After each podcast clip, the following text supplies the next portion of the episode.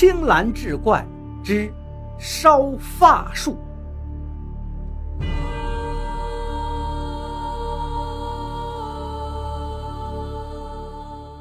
话说李家村发生了一件事情，李老七入土那天，本该是悲伤严肃的葬礼，却变得让人哭笑不得了，搞得他家里人十分的尴尬丢人，气得他儿子都想把他从棺材里拉出来踢几脚。李老七长了一副罗圈腿，一双三角眼，整天就滴溜溜的在女人身上打转。十五六岁的时候就已经非常好色了，一天不是惦记这家的寡妇，就是惦记那家新娶的媳妇儿，甚至连村里没有出嫁的女娃也不放过。有生产队那会儿，在牛棚里糟蹋了邻家十七八岁的女娃。那个年代的人保守，遇到这事儿呢也不敢声张。只怕坏了名声，将来嫁不出去，只好是打掉牙往肚子里咽。过了几年，那个女娃出嫁了，每次回娘家来都是鼻青脸肿、哭哭啼啼，就是因为她丈夫发现她不是黄花闺女了，整天不是打就是骂，说她不要脸，娶了个姚姐，没结婚就跟别人胡搞。娘家人也是软弱，也知道女儿这事儿，所以呢也不敢管。一年多之后，女娃受不了婆家的打骂，投井自杀了。女娃自杀之后，她被李老七糟蹋的事情才慢慢的从婆家传到了村里，村里人才知道这是李老七干的。但是人都已经死了，又没有什么证据，又能如何呢？还有一次是在他三十多岁的时候，那个时候他已经有孩子了。一天，他的一个亲戚家的女娃因为要结婚了，想准备嫁妆，就来找他姨，也就是李老七的媳妇。但是李老七的媳妇没在家，他一看亲戚家的女娃长得好看，刚好媳妇又不在家，色心顿起，就想欺侮人家。可是这女娃呢，死命反抗，他没有得逞。过了半个多月，李老七晚上回家，刚走到门口，就被人从背后拿刀子捅了大腿。两三个月都没出门，就这还死性不改。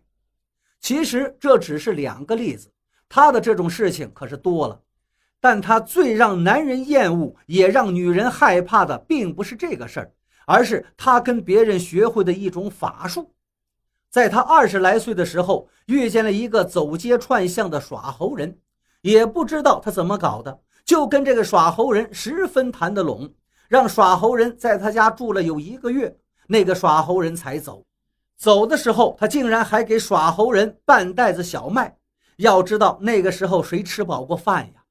所以村里人都很奇怪，不知道那个耍猴人给他了什么好处。从此以后，村里人慢慢发现他有事没事老爱揪女人的头发，揪了之后呢，他就拿回家去，也不知道干什么用。过了好几年，他媳妇儿才把这个秘密说了出去。原来他跟那个耍猴人学了一种伤天害理的法术，就是让自己想要的女人晚上主动的送上门去。据他媳妇儿说，先把想要的女人的生辰八字跟姓名写到一张纸上，再用这张纸把她的头发一包，念个什么咒语啥的，点起香，再把这包头发一烧，那个女人就会主动的送上门来。不过只能是三个月用一次。还必须是在有月亮的十五的晚上才行。有次他以为他媳妇回娘家晚上不回来了，就用了这个邪法。结果他媳妇突然回来，抓了个正着。媳妇一怒之下就把这事给捅出来了。